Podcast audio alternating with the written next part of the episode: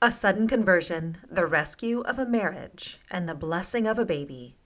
And it all began the day a woman started to wear what she thought was just a tiny piece of jewelry. All that and more on this episode of the Glorify Podcast. Welcome to the Glorify Podcast, where we share stories of God's miraculous work in our lives while seeking to deepen our relationships with the Lord so we can enjoy greater trust and through that trust, greater peace and even joy during difficult times. I'm your host, Stephanie Engelman, inspirational speaker, retreat leader, and the author of A Single Bead, a story of the power of prayer.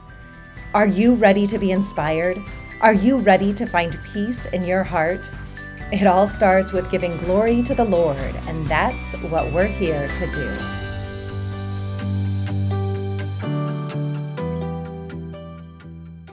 All right, we are back with the Glorify podcast, and I'm excited to share with you today my chat with Ellie Marie of Miraculous Revival. Miraculous Revival is an online ministry that takes vintage and antique Catholic medals and restores and then sells them. And it's an absolutely beautiful ministry. You'll have to check it out. We've got more information coming for you in the show. But first, I want to dive into Ellie Marie's story and how she feels the miraculous medal led to so, so many blessings in her life. Before we get started with my talk with Ellie Marie, I want to talk about what the miraculous medal is. And the miraculous medal was given to a nun in a French convent. Her name was uh, Catherine Laboure. Sister Catherine told the story of the Blessed Virgin appearing to her, and here is how she told it. The Blessed Virgin was standing on a globe, and her face was beautiful beyond words. Her fingers were covered with precious jewels whose light dazzled me. And I heard, Behold, the symbol of the graces I shed upon those who ask for them. Then an oval frame formed around the Blessed Virgin, and I read in letters of gold, O Mary, conceived without sin, pray for us who have recourse to thee. The vision reversed, and I beheld the letter M surmounted by a cross. At the foot of the cross, a bar, and below all the heart of Jesus crowned with thorns, and the heart of Mary pierced with a sword. A voice said to me, Have a medal struck after this model. Persons who wear it will receive great graces, especially if they wear it around the neck. So, Sister Catherine told her confessor about this, and her confessor was the only person she told. After two years of investigating to determine the veracity of what the sister was claiming, her confessor had the medal struck as Sister Catherine had described it, and they produced 1,500 of these medals. The sisters from the convent began to go out onto the streets and just give them away to people. And the medal came to be known as the miraculous medal because of the numerous miracles that occurred when people wore this medal physical healings, emotional, psychological healings, great blessings, and amazing conversions. And Ellie Marie from Miraculous Revival has a great story for you of her own conversion and then other beautiful outpourings of grace that have occurred since that conversion. And it all began with the miraculous medal. So, without further ado, here is my talk with Ellie Marie of Miraculous Revival. Ellie, thank you so much for being on the show today. It is just a pleasure. I'm very excited to hear everything that you have to share. Thank you for having me on appreciate it. So, you know, we always first like to share stories of God's miraculous work in our lives. And we know that we're just everyday, ordinary people, and yet He shows up for us in truly, truly amazing ways. So, all of my, all the miracles that I've kind of experienced in my life all came after I put on the miraculous medal. And I don't think that that's a coincidence at all. I think that the most remarkable miracles kind of happened with Mary showing me how much she's able to distribute grace. You know, when I first put it on, my marriage was in a very, very rough position. At that time, we didn't really know what we were going to do, how we were going to proceed forward with the kids and everything. And our friends prayed a 54 day rosary novena specifically for our marriage.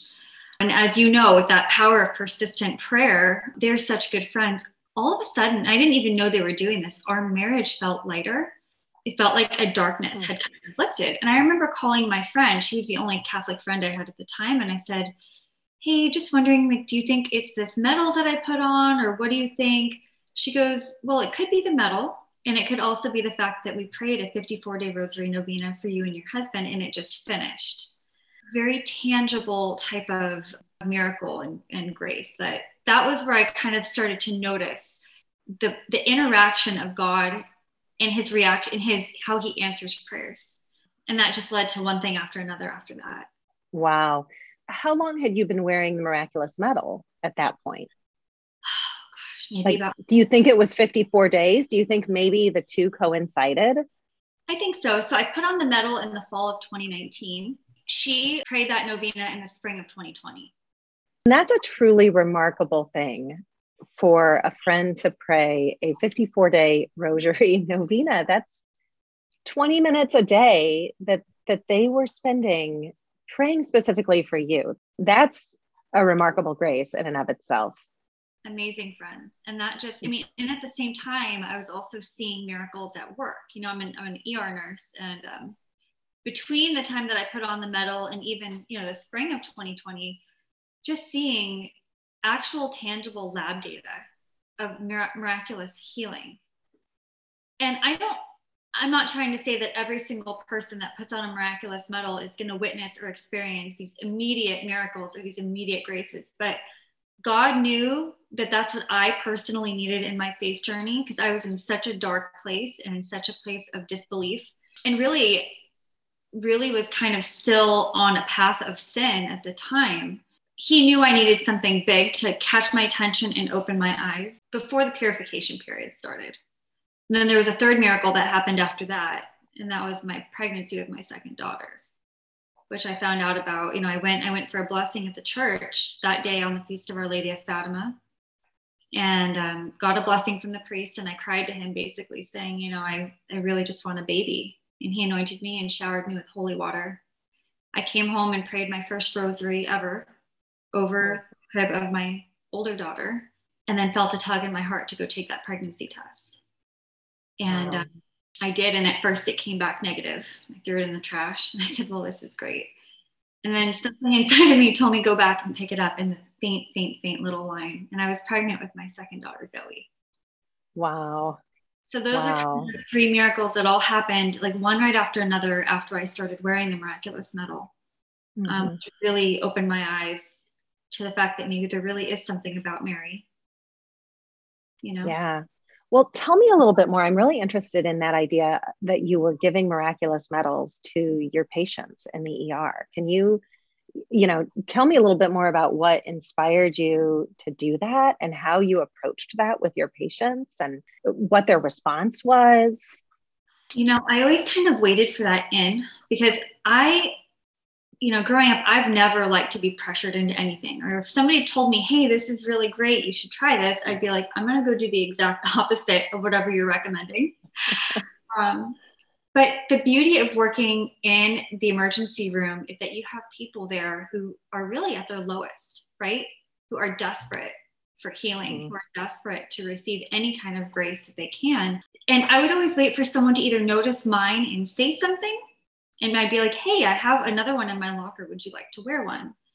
Or for people to start opening, you know, you have this time with the patient where they, you get to know them and people would open up and say that they were Catholic but had fallen away from the faith or different ins. And so I ended up giving, I kept five of them and I handed out all five over the course of a couple months and really saw, I mean, miraculous healing within blood work.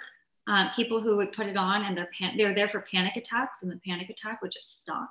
But like that, it was really that in that I kind of took as they would open up to me and let me know, hey, I'm open to it. It was never like, here, you're, let me just put this around your neck while you're, have, you know, coding or something. It was never, it was never like that. I always waited for mm-hmm. that.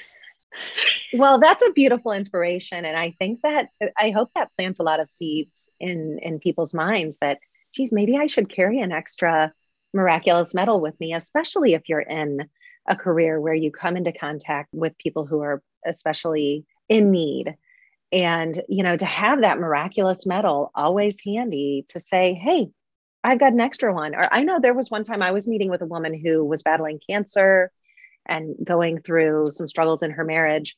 I took the miraculous medal and the Saint Benedict medal off my off my necklace and said, take these. She wasn't even Catholic, but I've got others at home. Just take these. And, you know, and yeah, she, I believe she still wears them to this day. See, what a blessing.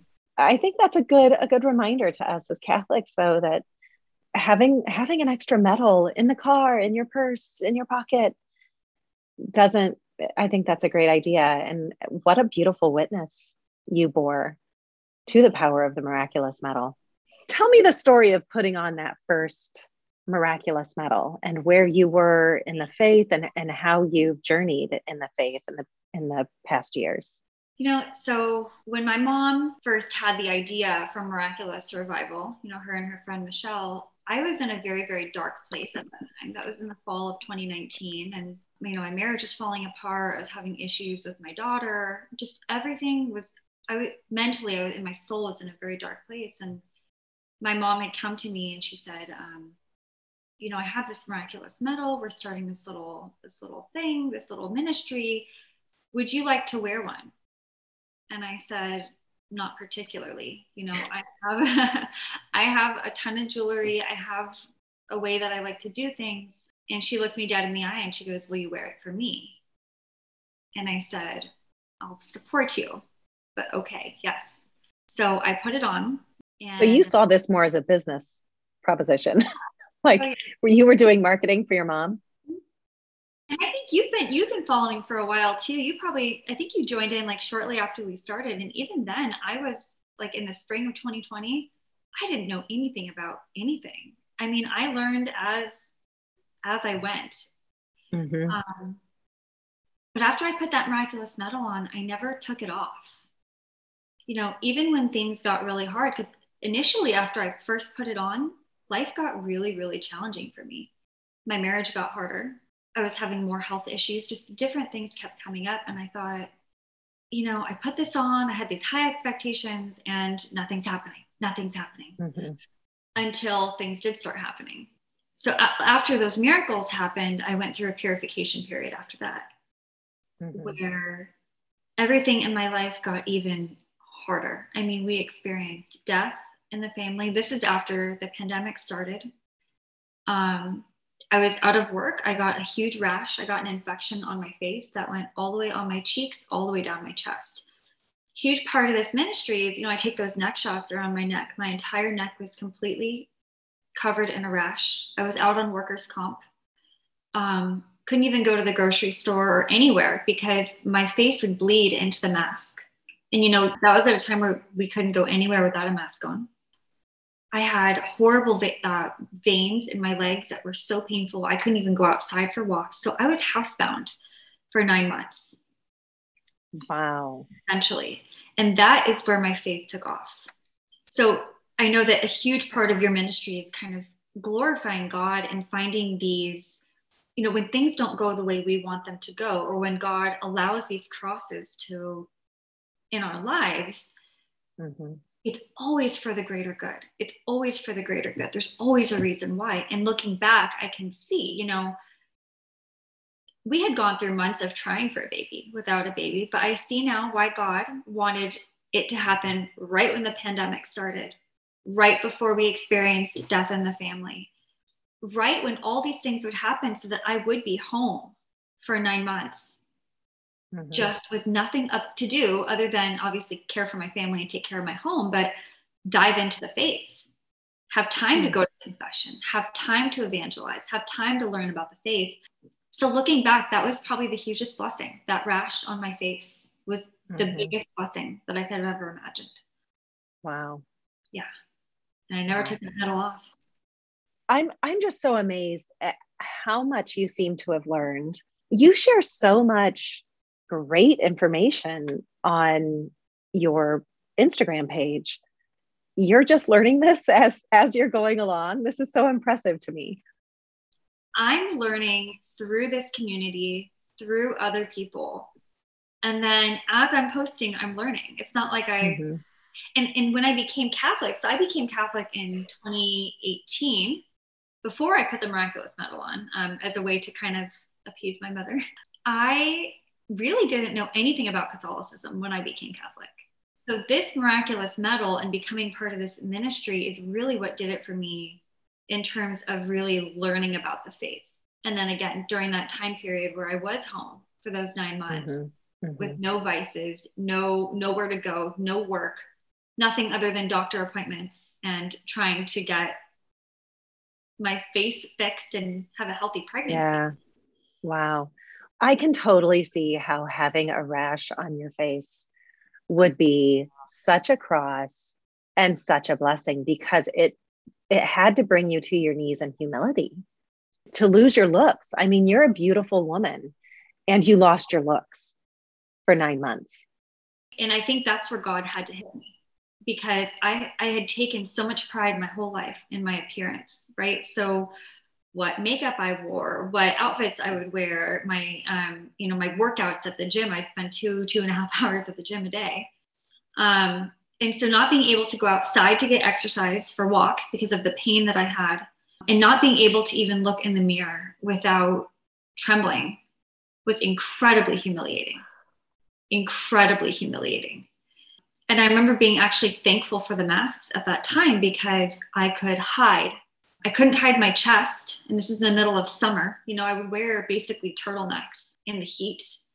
And that didn't make it any better. The masks didn't make it any better. But I remember thinking, if this is the only way I can get my grocery shopping, I'm at least grateful that I can hide myself because I don't wow. want to be seen by anybody. Mm-hmm. So yeah, I needed I needed that.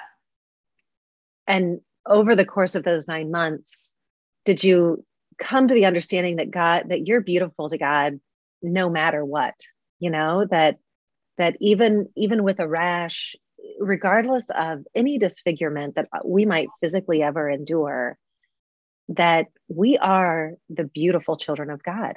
That it doesn't it doesn't matter the shape of our faces, the color of our eyes, the shade of our hair, that we're beautiful daughters of God and he loves you just as much, if not more, when you're suffering through a rash as he loves you when you look beautiful to the world outside. You make a really good point. I felt, I think for the first time in my life, I really felt that relationship with God. Um, I always knew of God, but never really had that intimacy. And yeah, it did, it did kind of humble me a lot in that mm-hmm. regard of like, okay, God is with you through this. He loves you be- not only through your imperfections, but because of your imperfections. Mm-hmm. Because when you're at your lowest is when like you can glorify him, right? Like I'm nothing without him. Look at me, you know? And all I have is him right now. And so it really deepened my relation. That really deepened my relationship with God. Mm-hmm. I'm curious about your faith history your mom your mom is catholic but you were raised orthodox and then just kind of left it all behind like just never believed never never really got into it? You know as a child it was more i did church and i did all those things out of sheer obedience. It was i was a very obedient child. And then once the disobedience kicked in is when i started to stray. But i will say i did try becoming catholic in college so this is another one of those moments where it's like okay how come you know we can look at these moments where things don't work out the way we want them to but in hindsight we can see why it didn't why it didn't work out the way we wanted it to. I went through the rcia process my freshman year of college not because i had a genuine passion for god or not because i was genuinely seeking jesus um, but because i was looking for a place to fit in so I would spend some time, some of my time at the Catholic Church on campus, and then I would spend the other half of my time partying and going to frat parties and and you know getting into things that I wasn't supposed to be getting into. So I did dabble in my faith there, and then once I once I got to Easter Vigil, and the director called me and said, "Hey, you know what? We've had some issues with the Orthodox Church." With paperwork and stuff, you cannot become Catholic this spring. Would you like to try again for next spring? Hard no. no. I tried. I'm done. I'll go the party route. Yeah. Yeah. So then when I got to grad grad school and I went to a Catholic university and I tried going to church up there occasionally. I, you know, walk or I live walking distance from this giant cathedral. And it was a very progressive kind of San Francisco. And I saw things that I didn't like going on up there with the church. That's when I left again. That's when I was kind of like, no, I'm done. So I did dabble in it. But tell me about your Marian consecration because I know you're doing a Marian consecration on your Instagram page and I know you're devoted to it. Mm-hmm. Um, so, when did you first consecrate and what fruits do you feel you've seen as a result of your consecration? I first consecrated to Mary during my pregnancy, during during that time that I was locked up in my house out of desperation. I consecrated on the Feast of Our Lady of Sorrows of 20, um, 2020. And it was because of the nudging of one of my followers who said, Hey, you should join and do this. At the same time, that someone else had reached out to me and asked me to pray a 54 day rosary novena. So I did both at the same time, um, both ending on Our Lady of Sorrows and also did fasting at that point as well, because I really wanted to feel completely stripped just to see what would happen. And there were definitely definitely fruits that came from from that consecration. Mm-hmm. there's something about entrusting all of you your heart your mind your body everything to the mother of god so she can do with it what she needs to do to bring you closer to jesus mm-hmm. so yes leading one on my page right now i i got a bunch of copies of the the Morning Glory book by Father Michael Gaitley, which was yes miracle how that happened. That was a no. I got a hard no from a priest when I tried to lead a consecration at my church.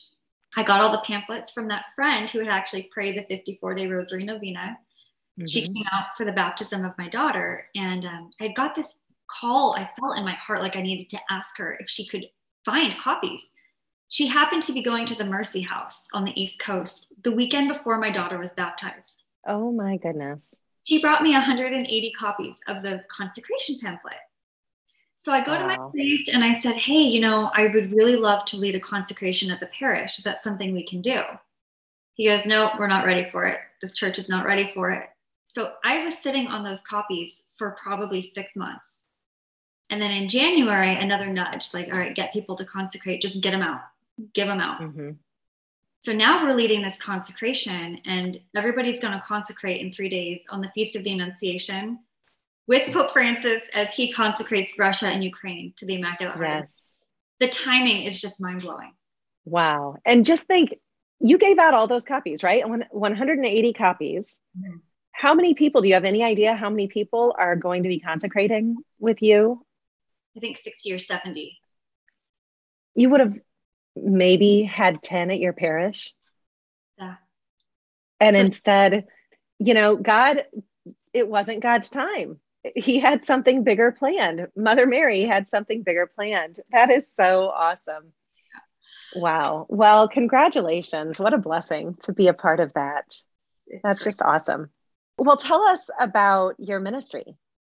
Our ministry is like I said, my mom and her friend Michelle back in 2019 decided to, you know, find vintage and antique miraculous medals. And it started just with the miraculous medal and, you know, refurbish them, fix them up, put them on new chains and, and go from there. And I became involved in the spring of 2020 just as simply like as the world was shutting down. I'm like, well, let's just try. I don't know anything about social media, but let's try. So that's when I became involved. And I strictly was just doing the Instagram page and over the past couple years it's just evolved and we've found saint medals we've found antique vintage prayer cards really just trying to bring to life old things that were once forgotten and getting mm-hmm. them out to people. So that's huh. the i love it. Your page is so beautiful. I was sitting with my teenage daughter one day on my computer on the couch and i was like oh you've got to look at this page. And she actually saw a gold st joseph medal that had already sold that she wanted but i'm i'm trolling your website and that's what you need to do everyone out there is troll miraculousrevival.com because things go quickly And I looked yesterday, I think nearly everything in your store was sold out. This morning we and, sold out for the first time ever. Of everything. Of everything. We are my mom is wow. Fast as she can today. Things made for like, oh, this is so embarrassing. We have nothing. No, that's exciting. Your Instagram page is miraculous underscore revival. Yes. And then the website is miraculousrevival.com and again it's just it's a treat to to peruse the website and definitely a treat to be on your Instagram page and to follow you on Instagram because you just share a lot of really interesting information even if you're not in the market for beautiful jewelry beautiful catholic jewelry you know just the prayers that you that you share and the devotions and the insights into sacramentals and things like that you know i got a i get a lot of great reminders from trolling your Instagram page. um, oh, geez, you know, I need to refill my my holy water fonts. oh, gosh. Thank you. It it really is such a blessing for me. It keeps me on my toes. You know, there's no space for me to go lukewarm. I have to. It keeps me going. Well, Ellie Marie and I went on to talk for a long time, but in deference to your time, I'm going to stop the interview here. And I do know that we got into the topic of Marian consecration, and I am going to promise that we will talk about that in more depth in a later show here in the next six weeks or so. So if you're curious about Marian consecration, just hold on. I will share more information coming soon. And to all of those who did consecrate on March 25th, the Feast of the Annunciation, congratulations, and I hope that you will be abundantly blessed through your consecration. It's been a blessing to be able to share Ellie Marie of Miraculous Revival's stories, and I hope that you are remembering the stories in your own life and that hearing these stories will give you a little bit more courage to go out and share the stories of God's work in your life today. If you've enjoyed this episode of the Glorify podcast, please share it with a friend and please subscribe. Thank you for listening. God bless.